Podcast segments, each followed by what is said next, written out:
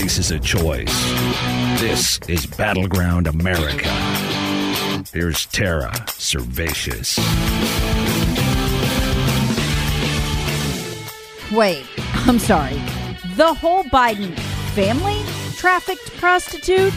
As in, not just Hunter? Look, members of Congress who've taken a look at the suspicious activity reports at the Treasury on the Biden's crime family transactions are walking away literally shell shocked. Most especially those members of Congress who've read the prostitution part. But I'm getting ahead of myself. Let me back up for a minute. George W. Bush, when he was president, you remember all the terrorism during that time, started a program called the SAR Report Program, Suspicious Activity Reports, at the Treasury. It's a big algorithm and it scans bank transactions looking for the telltale signs of mass money laundering, like on a criminal scale, like the kind terrorist organizations would do or drug cartels would do it would turn out that the Biden family, specifically Hunter and Biden's brother, would conduct transactions that would result in a staggering 150 flags. You know the scale you have to be operating on to get one of these? Well, it used to be that members of Congress could request the ones that originated in their district. No problem. Easy peasy. Except as soon as Biden assumed office, he cut all that off. Now we know why. These suspicious activity reports contain a staggering, apparently, documentation of the Biden crime cartel's activities. And after like two years of pressure from the GOP, Congress members are finally able to view them. They can't take them out, they can't copy them, and they can't speak specifically about what's in them, but they're doing their best. You should see the videos of Congress members leaving the Treasury, their faces shell shocked. Like, take Representative Nancy Mace. She's a mushy moderate Republican, barely a Republican at all, quite frankly, from South Carolina. Listen to her vote. You got to go on my Twitter feed and watch her face. I mean, it's just, it's shell shock. Listen to what she says about what she saw just left the Treasury to review over 100 suspicious activity reports on the Biden family. And I have to tell you, there are more Bidens involved than, than we knew previously. It's wild the number of family members involved. And it's even the amount of money that we're talking about in these suspicious activity reports is astronomical. But that apparently just scratches the surface. Marjorie Taylor Greene went and viewed these reports too, and she dropped this bomb on the Biden crime family that the Republican Oversight Committee has evidence of the Biden family connections to human trafficking of prostitutes from the US, Russia, and Ukraine, and not just Hunter.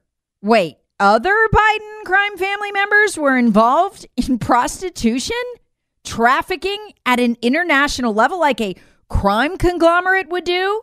Apparently, that's what Greene says she just saw at the Treasury Department in those SAR reports. I just saw evidence of human trafficking. Uh, this involved prostitutes, not only from here in the United States, but foreign countries like Russia and Ukraine.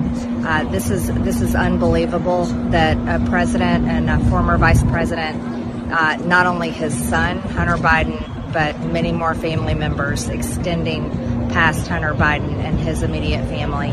Uh, we're going to have to really get to work. This is an investigation that needs to be revealed to the American people. And not only do we have questions about Hunter Biden himself, but this is going to extend into developing a web of uh, corruption, a web of fake companies, uh, that's going to reveal money that came in from many foreign countries and went directly into the personal bank accounts of the Biden family, where they have financially benefited directly from Joe Biden's uh, seats of power. On her Twitter feed, Taylor Greene said the Biden crime family participated in human trafficking by soliciting prostitutes from the United States and abroad in countries like Russia and Ukraine. Greene says there are over 2,000 pages of financial reports at the Treasury that Congress members are leafing through. But this part, holy cow. She writes an LLC called Owasco that Hunter owned and paid countless prostitutes through, even from Russia and Ukraine. And she says the report states it was a human trafficking ring and that the report estimates there were 28 customers paying the sex slaves through Owasco. Folks, this stuff isn't classified. I guarantee the FBI has it. Yeah, you say, but it's just one Congress member saying this. It's Marjorie Taylor Greene. Well, here's why I find this so compelling. Go back, and we covered this extensively at the time, to the UK Daily Mail article. This is another source. The headline is called We're at Your Door, Open It How Ex Secret Service Agents Swooped on Hunter after he accidentally paid Russian prostitute $25,000 after night at LA hotel on account linked to dad Joe Biden. So the UK Daily Mail has already gotten part of this, and that part was an unbelievable story because at the time he was trying to get his personal credit cards to work for whatever reason he couldn't he needed to pay the russian prostitute um, and so he deliberately, inevitably, whatever, used Joe Biden's credit card. Okay. At the time, Hunter was not eligible for Secret Service protection because Joe Biden was out of office. Yet within an hour, the Secret Service showed up and began helping him undo this crime that he had committed. So, in other words, they were obviously sitting right on those Joe Biden credit cards, watching the entire Biden crime regime.